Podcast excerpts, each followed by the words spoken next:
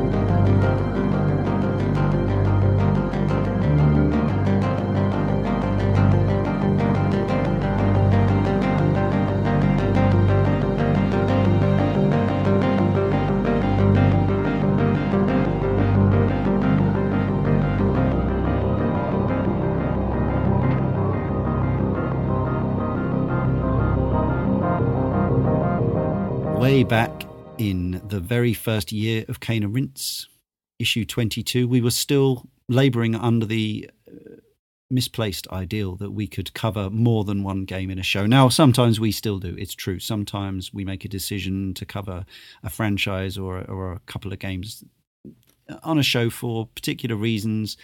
Um, in an ideal world, every single game would get exactly the same amount of time, but it just can't always work out that way. Uh, I'm thinking of things like Viva Pinata, where Viva Pinata and Viva Pinata Trouble in Paradise make perfect sense to do as a pair because uh, the second game contains very much uh, everything that the first game had and sort of expands upon it. However, uh, tackling both Mass Effect and Mass Effect 2 in one podcast uh, was perhaps a stretch too far. Now, we didn't have our own uh, self imposed time limit of two hours back in uh, issue 22 which is where you'll find us talking about Mass Effect 1 and 2 and I think it's it's probably I mean I haven't listened to it for literally years. I suspect it's probably an all right podcast and a, and a pleasant listen and I recommend that you check it out. But uh, yes even if we tackled the Mass Effect series a little further down the line uh, as and we did give Mass Effect 3 its own podcast indeed we would have probably given those their own separate show. I'm with uh, Goodshot Janson to an extent on the atmosphere of the first game being um, more sort of distinctly yeah, hard sci-fi rather than the sort of space opera vibe that you get from the second one. But I do love Mass Effect 2 very much. Um, and while I did find the third installment a disappointment, not just because of the ending, but because of the the writing and and it just felt a bit lackluster to me in some ways. Even though it's obviously you know a high production value piece, it just just didn't quite have the magic for me. Um, and I, while I might suggest that Mass Effect One is probably the hardest to go back to and play now, it's from uh, very nearly 10 years ago, and certain elements are probably a little bit unwieldy. Um, I do, I do accept that uh, I think there is a certain amount of the atmosphere that's got lost along the way. It'll be interesting to see if Andromeda can bring back some of that. Sticking with large scale sci fi, space opera, even, although a different genre of game, uh, it's another request, of course, from Mauricio MM. Maybe that's MM as in 2000. Let us know, Mauricio. Anyway, Mauricio says After months of having finished the Protoss campaign, I still can't get its soundtrack out of my head. I love how this piece, like many more from this expansion pack, sounds so cinematic, like something out of a John Williams score. Just listen to those violins and those brass instruments without losing its Protossy character. I also enjoy how, having played the game or not, you can feel through this piece things like urgency, courage, and hope, states that represent the ordeal that the Protoss civilization goes through the campaign. A very fitting piece this closing chapter in the StarCraft saga. And this is Valor, My Shield by one or more of Jason Hayes, Mike Patti, Neal Acree, and Glenn Stafford.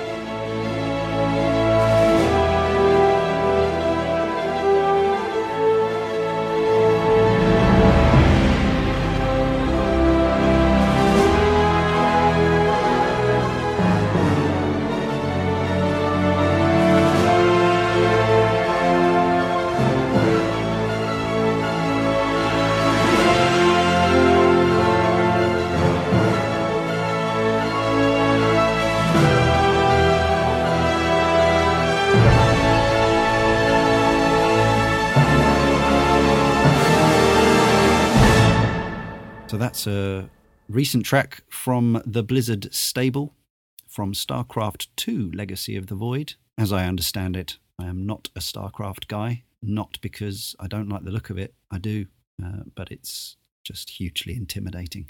Uh, and I didn't play didn't play it back in back in the early days, uh, and it feels like a bridge too far now. Uh, that said, since uh, since Overwatch came out, I've installed BattleNet, um, and sometimes some of those some of those pieces of software I do find them a little bit tempting.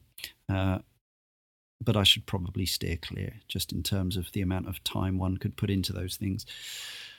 Anyway, we covered StarCraft 2 Wings of Liberty, uh, the first part of the StarCraft 2 saga, uh, back in Cane and Rinse issue 71. Obviously, given my inexpertness, inexpertise uh, on that particular franchise, I was not on that show. It's an enjoyable podcast, though. I thoroughly enjoyed listening to it. It inspired me to want to play it. Uh, as many of our podcasts do, I get to listen to the ones that I'm not on, just like everybody else does, and uh, and often I come away with that same thing. We get lovely feedback a lot of the time saying, "I really want to play that game now. I've listened to that show," and uh, and I get the same thing. Uh, there are some which I have, in fact, been inspired to play uh, considerably more uh, intensely after listening to a Cane and Rinse podcast that I had nothing to do with. So I'm thinking of Binding of Isaac and Spelunky and things like that, um, which I'd only really looked at, glanced at beforehand. So yeah, um, if you want to um, spend some money on on StarCraft two and uh, realize just how unbelievably skillful uh, and clever the uh, competitive community is, uh, maybe listen to Cane and Rinse podcast issue 71. But I understand, I think that that game is kind of on the wane very much now. Uh, forgive me if I'm wrong, but uh, I believe that um, things have moved on in the esports scene. A change of mood for the somber now, and a request from The Last of Us. In the week, uh, it's just a couple of days now since the inevitable, I think we, we should say, sequel uh, was announced at the PlayStation Experience. Uh, this was requested a while ago from uh, Grey on our forum. And Grey says, Well, first, I have a confession to make. I've never played The Last of Us, but I've watched entire playthroughs on YouTube, and this game has completely captured my imagination. The entire soundtrack is on point for telling the story of the game, but there is one very short track that tells the story of the game the best, in my opinion. The track is called The Choice, and it opens with this distorted guitar playing a dark and somber, almost blues like melody that paints a picture of reluctant sadness and lost hope. Then, about halfway through the track, the melody changes and has an almost bright and hopeful feel to it. A subdued string section comes in at this point, and because of the lack of distortion, a new clarity is added to the track. It's as if the music has literally gone from muddled contemplation to making its choice and with that choice, clarity of thought and the light of hope are possible. But with the game being set in a post apocalyptic, zombie infested world, that hope and clarity fade and the darkness returns to the track. But this time, a glimmer of the string track comes back at the end. To me, that represents optimism being crushed by the gravity of reality, but the spark of human willpower is kindling the fire of hope in spite of the odds that somehow this choice will lead the way out of the darkness.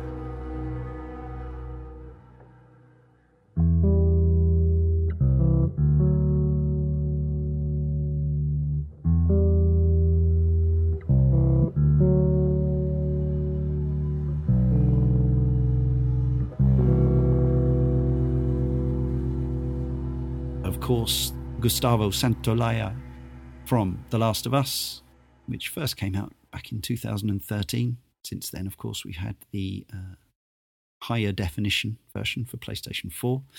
I thoroughly recommend picking that up. If you've never played it, you can download it on PS4 quite cheaply these days, or pick up a disc. Game of the Year edition with the uh, the charming DLC as well. Uh, I know not everyone got on with the gameplay because it's a video game. Not everyone. There's no game that everybody likes.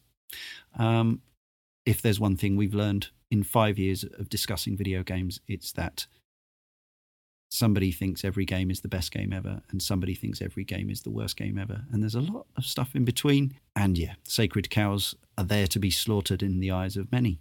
But I love The Last of Us. I think it was worth every bit of, of, of critical praise that it got, uh, even with you know certain certain shortcomings in certain areas. Uh, anyway, we talked all about it. You can hear us waxing lyrical mainly, but also picking at its flaws, of course, because that's what we do back in Cane and Rinse podcast, issue 144. Uh, just Google that, or Google Cane and Rinse The Last of Us, or go to caneandrinse.com and use the handy dandy search function, uh, or just subscribe on iTunes and pick from the list. There are any number of ways now, another favourite game of mine is the mighty Okami from Clover Studio. I only finally got round to playing it through properly for the podcast, uh, and that was a few years ago now itself. That was Cane and Rinse issue 61, so uh, relatively early in our life. We've just released uh, podcast issue 250, if you didn't know, and that's all about Bloodborne.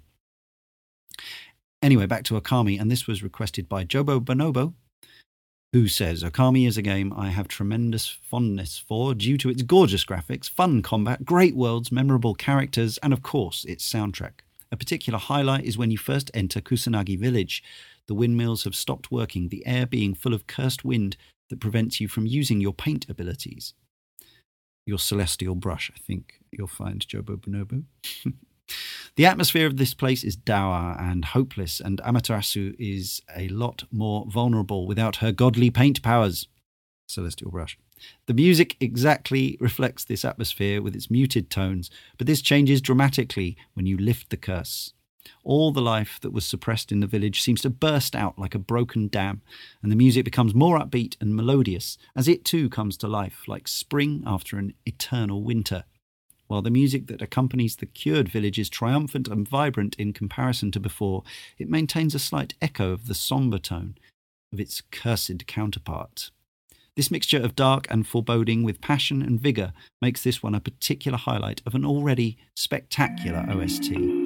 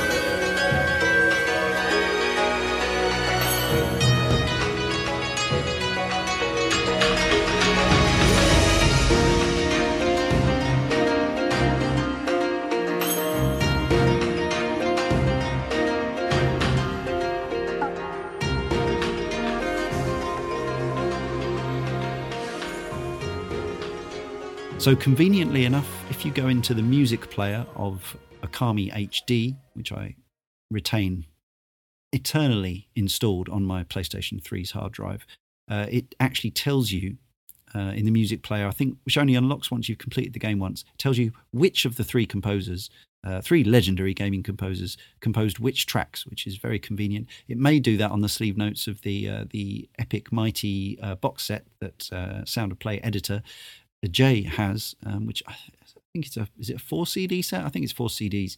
Um, but when you import it into iTunes, uh, it all comes in, in with it, it, it identifies as a Japanese disc and as such populates with um, kanji or katakana. I'm not entirely sure, or a mixture of both characters. So, uh, so the the player um, on the on the on the HD version of the game, which I thoroughly recommend that if you've never played it, please download Konami H, uh, Konami. no, don't have anything to do with Konami anymore. Uh, Okami HD for your PS3. Uh, and that was six and a half minutes of Hiroshi Yamaguchi's uh, wonderful piece for Kusanagi Village.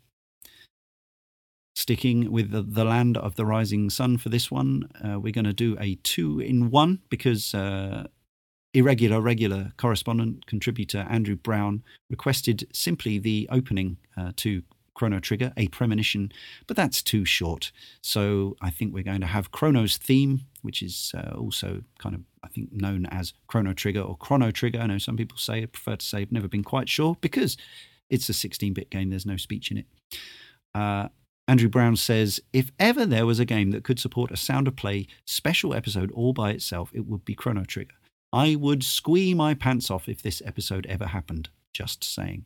I think your pants are safe. I don't think we're ever going to do uh, one game sound of plays. We we may do uh, as we already have done. We've done franchises and series and other themes, uh, types of music, genres of music. Uh, we've got a few cool ones lined up and planned.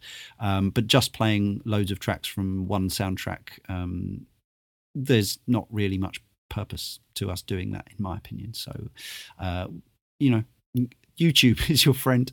Uh, but anyway, this is so. Uh, yeah, composers hard to come by on this one. There's no handy music player which tells you uh, who composed which tracks. So, a premonition, Chronos theme by one and or more of Yasunori Mitsuda, Nobuo Uematsu, and Noriko Matsueda.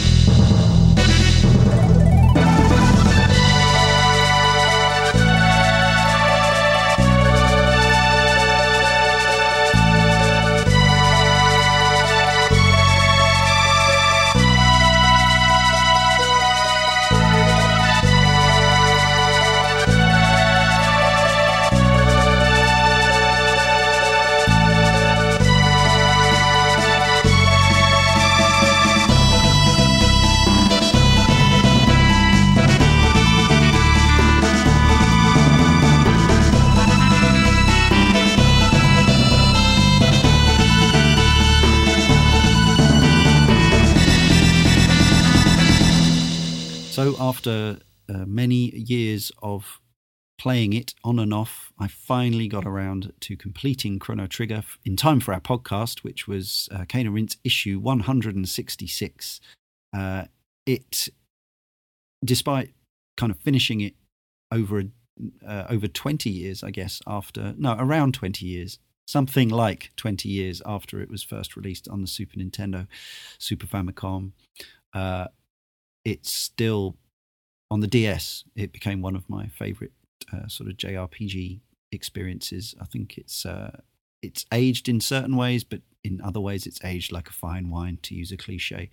Um, you can pick it up these days on uh, Android and iOS. I'm not sure if that's the best way to play. Um, I think it came out on Wii Virtual Console as well, as well, but not Wii U. And I think certainly in America, but not over here anyway, you can still download the PlayStation One version and play that on uh, Vita or PS3. Uh, I recommend seeking it out in some form or other. I think it's uh, it's still got a lot of magic, great characters, great scenarios, and cool combat as well. Now, something from back again in the sci fi and the Microsoft stable. Uh, this is uh, an astonishingly enjoyable piece, I think, from Martin O'Donnell, and it's requested by Mononoke, who says the music from the Marty O'Donnell scored Halo games remains among my favourite video game music of all time, and this track defines the very best of Halo action music. It is played in the climactic level, the Covenant, as two giant scarabs descend from the sky, and you must rise to the challenge to take down these mighty foes. Though the scarabs aren't actually much of a challenge in reality for the seasoned Halo player such as myself, this track evokes those feelings of heroic daring do so well, it never fails to spur me on in excitement and energy every time I hear it. This is one final effort.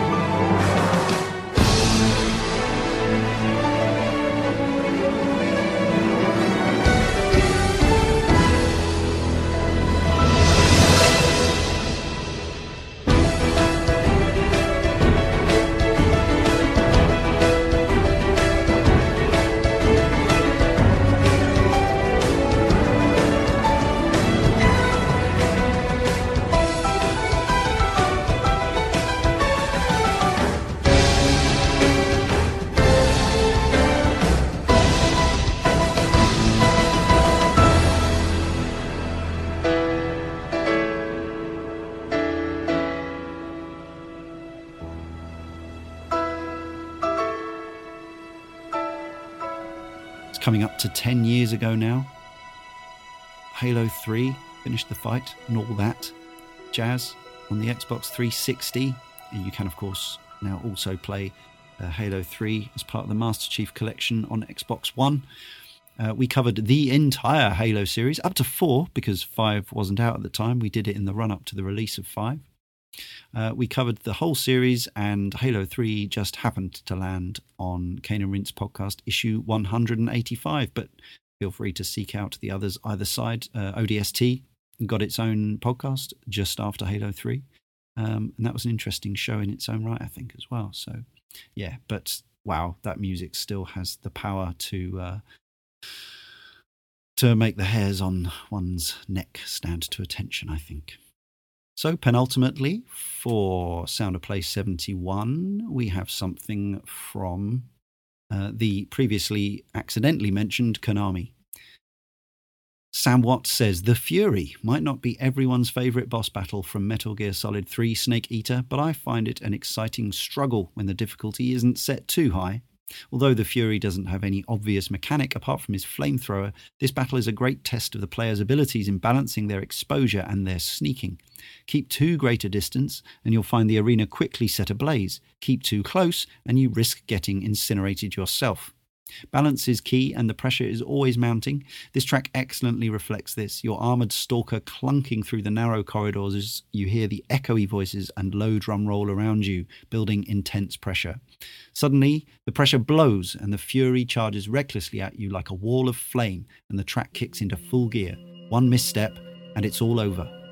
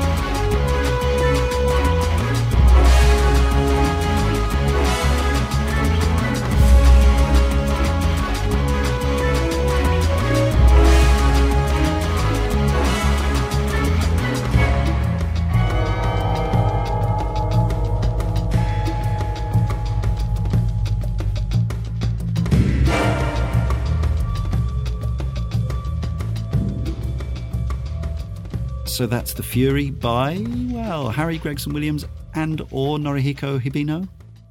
Hard to be sure. There are certainly echoes of uh, pieces from the Metal Gear Solid canon in in that uh, in that piece, as well as as well as also echoes of the the very James Bond like stuff. Now I know that uh, it was Norihiko Hibino. I say I know. I'm pretty sure it was Norihiko, Norihiko Hibino who was responsible for the uh, the famous opening title track, the the amazing Bond pastiche, uh, Bond theme song, sort of John Barry style pastiche. But obviously Harry Gregson Williams also did lots of work. Um, he you know massively beefed up uh, Tappi Iwase's uh, nefariously gotten main theme from uh, Metal Gear Solid, which, as we've previously discussed, is actually a reworking of a piece of Russian classical. Um, so yeah, it's hard to know. It, it could be a genuine collaboration. It, it certainly has um, an Eastern tinge to it, but it also sounds very much like Western cinema music. So either way, that's the Fury. We talked a lot about Metal Gear Solid we covered uh, Metal Gear 1 and 2 in one podcast, and we went all the way through to Metal Gear Solid 4 Guns of the Patriots. At the time of recording this, we haven't yet discussed or laid out our plans for next year's Cane Rinse podcasts. Obviously, Metal Gear Solid 5 and its uh, sort of prequel, Ground Zeroes. Uh, so both it and Phantom Pain are very much up for discussion whether they'll be included, but there's no guarantees. We can only do 50 shows a year, and there are a lot of games. But um, yeah, we before we, uh, for various reasons, imposed our two-hour limit on podcasts. Uh, we did Metal Gear Solid, so some of those shows are pretty long. Um, and I'm pretty sure that our Metal Gear Solid 3 show is a, is a good two hours plus, two hours 20, two and a half hours, something like that. Anyway, you can find it, Cane and Rinse uh, podcast issue 39. Remember, listeners, please do venture over to our forum, caneandrinse.com slash forum, or you can also follow us on Twitter, I think you ought to, at caneandrinse. Uh, if you use the hashtag sound of play, we're more likely to see it and remember that it's a request for the show. We also have a Facebook page, facebook.com slash caneandrinse. You could message us there or just post on our timeline if you wanted to make a request. Just let us know what it is uh, perhaps a YouTube link if possible, and a few words about the piece and why you want us to hear it. As I say, it doesn't always have to be favorite, epic, magisterial pieces of wonder. It can be curios. It can be things that were technically astonishing for their time. Eight and sixteen bit music. We've had uh, we've had a couple of comments on the, the the forum recently asking for more eight and sixteen bit stuff.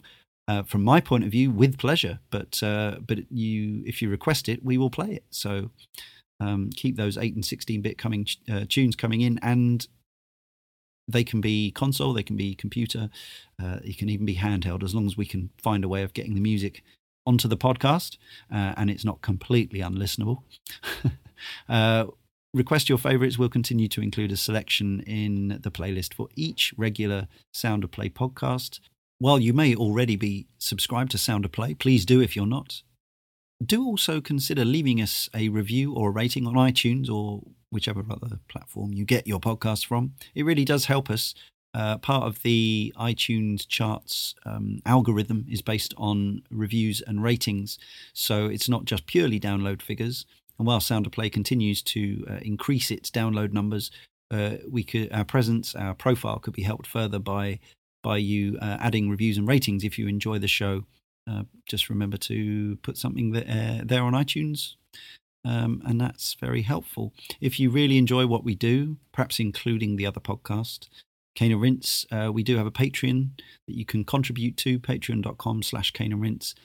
And it's uh, run in the style of a donation box or a tips jar. Uh, you're not paying for content as such. You are contributing to us uh, keeping doing what we are doing and the time and the equipment and the hosting fees and all that sort of things uh, thing that it takes us to do. Uh, I'm sure you understand, and it's all very, very much appreciated. Uh, so, thank you to all our contributors, our music requesters on this sound of play. Do keep them coming. I've used up another nine, so we're going to need some more. Uh, we have a few backed up, but we can always use more. So, for our final track, it seems appropriate to close with an ending theme. This is requested by, I believe, a new contributor, Blue Weasel Breath. I don't know if the breath is blue or the weasel. One track I was surprised to see hasn't been on your show yet, perhaps because it's too obvious, or just because no one had requested it yet. Hmm. Is the end credits music for Super Mario World composed by Koji Kondo. I believe the official name is just Ending, although the smooth jazz arrangement on the official soundtrack album was entitled Thank You Mario. Getting to the end of Super Mario World for the first time was a big deal for me, as I had been going for completion and spending a lot of time with the game. The credit sequence is one of those few that I feel truly rewarding, partly because of the parade of characters and cast shots that accompany the credits, but in large part due to this tune, which I love. It perfectly conveys the tone of celebration, accomplishment, and fun, and somehow manages to evoke a sort of showbiz, bye everybody, see you next time. The original arrangement has a jazz big band feel to it, and for whatever reason, I have always imagined it with lyrics. Perhaps it's the phrasing of the melody that suggests a vocal line to me. I'm not sure. It got stuck in my head for ages after I heard it, and this was before the days of YouTube, so the only way to hear it again was to beat it again, this time on the second quest. This song has always evoked that joy and nostalgia for me ever since. So, yes, we'll leave you with uh, Ending by, of course, Koji Kondo from Super Mario World, subtitled Super Mario Bros. 4 in Japan, as we discussed back in Cane and Rinse podcast issue 113. We also squeezed uh, Yoshi's Island in there as well. Arguably not really a core Super Mario Brothers game, but there it is. It was subtitled Super Mario World 2 over here, so we did that. Uh, apologies if you're offended. Apologies, Yoshi, Baby Mario, Baby Luigi. Anyway, thank you to everybody for requesting tracks and contributing and for listening. And uh, Ryan, I, I imagine, will be your host for Sound of Play 72 next week. Until next time, goodbye.